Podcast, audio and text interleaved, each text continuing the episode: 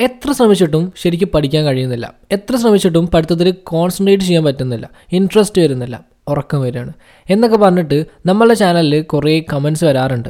Actually മിക്ക സ്റ്റുഡൻസും face ചെയ്യുന്ന പ്രശ്നങ്ങൾ തന്നെയാണ് ഇതൊക്കെ. സോ ഇന്ന് നമ്മൾ സംസാരിക്കാനായിട്ട് പോകുന്നത് എഫിഷ്യന്റ് ആയിട്ട് സ്മാർട്ടായിട്ട് പഠിക്കാനായിട്ട് ഹെൽപ്പ് ചെയ്യുന്ന കുറച്ച് സൈക്കോളജിക്കൽ ട്രിക്സിനെ കുറിച്ചാണ്. So let's do it hi all it's me your brother and welcome back so number one use different medias ചില ആളുകൾക്ക് ബുക്സ് വായിക്കാനായിട്ട് ഒട്ടും ഇഷ്ടമുണ്ടാവില്ല.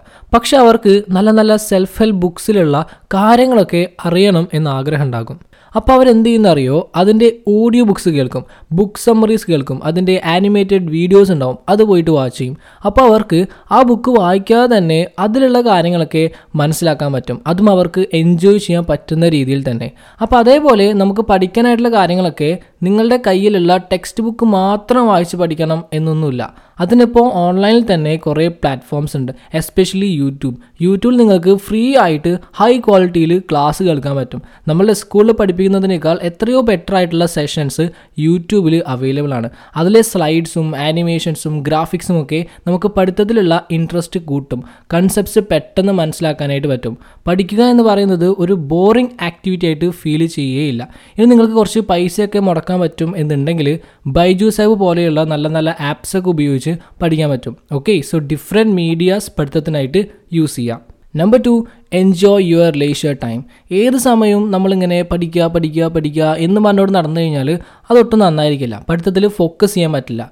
നമ്മൾ പഠനത്തെ വെറുക്കാൻ തുടങ്ങും. അപ്പോൾ അതിൽ നിൽക്കരുത്. പകരം നിങ്ങൾക്ക് ഫ്രീ ടൈം കിട്ടുമ്പോൾ അത് എൻജോയ് ചെയ്യാൻ പഠിക്കുക. നിങ്ങളെ ഹാപ്പി ആക്കുന്ന കാര്യങ്ങൾ ഉണ്ടാവുമല്ലോ. അത് ചെയ്യുക. Stay relaxed for example hobbies നമുക്ക് എല്ലാവർക്കും പല ഹോബീസ് ഉണ്ടാവും. ഇപ്പോൾ എന്റെ ഹോബി എന്ന് പറയുന്നത് ഡ്രോയിങ് ആണ്. എനിക്ക് ചിത്രം വരയ്ക്കാനായിട്ട് ഭയങ്കര ഇഷ്ടമാണ്. ഇറ്റ് മേക്സ് മീ ഹാപ്പി അപ്പോൾ അത്തരത്തിൽ നിങ്ങൾക്കും ഉണ്ടാവുമല്ലോ പല ഹോബീസൊക്കെ അത് വളർത്തിക്കൊണ്ടുവരാനായിട്ട് ഫ്രീ ടൈം യൂസ് ചെയ്യുക.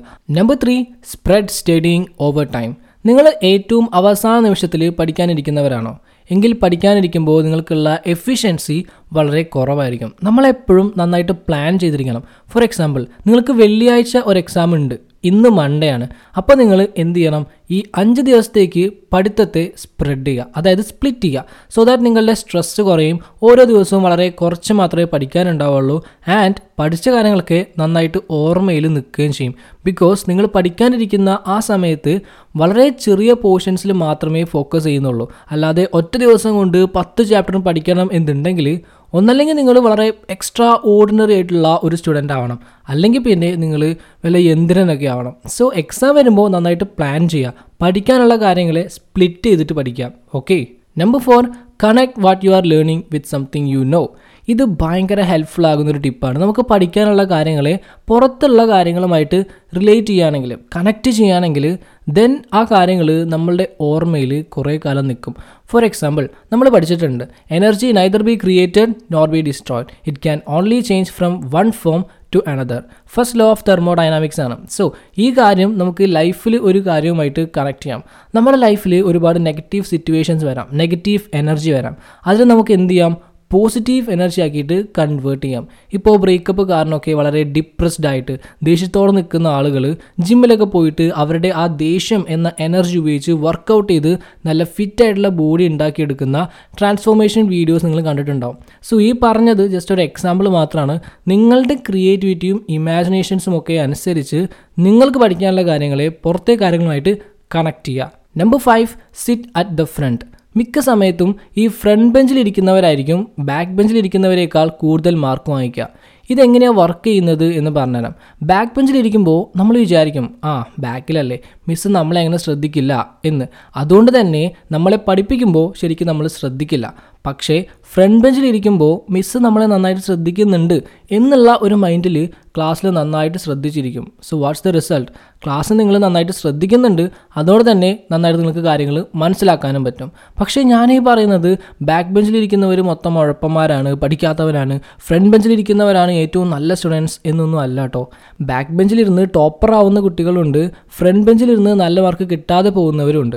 But my point is front ബെഞ്ചിൽ ഇരിക്കുകയാണെങ്കിൽ അത് ക്ലാസ്സിൽ കോൺസെൻട്രേറ്റ് ചെയ്യാനായിട്ട് കൂടുതൽ കോൺസെൻട്രേറ്റ് ചെയ്യാനായിട്ട് നിങ്ങളെ പുഷ് ചെയ്യും. ഓക്കെ സോ ഇത് നിങ്ങൾക്ക് ചെയ്ത് നോക്കാവുന്ന ഒരു കാര്യമാണ്. Number six take care of your body ഇത് ആക്ച്വലി ഒരു ലൈഫ് സ്റ്റൈൽ ടിപ്പ് കൂടിയാണ്. നമ്മളെപ്പോഴും healthy ആയിട്ടിരിക്കണം. Healthy body healthy mind happy life. ശരീരം ശ്രദ്ധിക്കുക എന്ന് പറയുന്നത് വളരെ ഇമ്പോർട്ടന്റ് ആയിട്ടുള്ള ഒരു കാര്യമാണ്. നന്നായിട്ട് ഉറങ്ങുക വർക്കൗട്ട് ചെയ്യുക ഡെയിലി എക്സസൈസ് ചെയ്യുക നല്ല ഫുഡ് കഴിക്കുക. ബിക്കോസ് എങ്കിൽ മാത്രമേ നിങ്ങൾക്ക് ആക്റ്റീവായിട്ട് എനർജറ്റിക് ആയിട്ട് ഇരിക്കാൻ പറ്റുള്ളൂ. അല്ലെങ്കിൽ നിങ്ങൾക്ക് പഠിക്കാനിരിക്കുമ്പോൾ ഭയങ്കര ക്ഷീണവും ഉറക്കവും ഒക്കെ വരാൻ തുടങ്ങും. So take care of your body okay so സ്മാർട്ടായിട്ട് പഠിക്കാനായിട്ട് ഹെൽപ്പ് ചെയ്യുന്ന ആറ് സൈക്കോളജിക്കൽ ട്രിക്സ് നമ്മൾ പറഞ്ഞു. ഇത് ചുമ്മാ കേട്ടോണ്ടിരിക്കരുത്. റിയൽ ലൈഫിൽ അപ്ലൈ ചെയ്യുക. So that's all for day I hope this video was useful for you അങ്ങനെയാണെങ്കിൽ തിരിച്ചൊന്ന് ലൈക്ക് ചെയ്യുക ഷെയർ ചെയ്യുക. കൂടുതൽ വീഡിയോസിനായിട്ട് ചാനൽ സബ്സ്ക്രൈബ് ചെയ്ത് സപ്പോർട്ട് ചെയ്യാം so thank you so much for your time have a nice day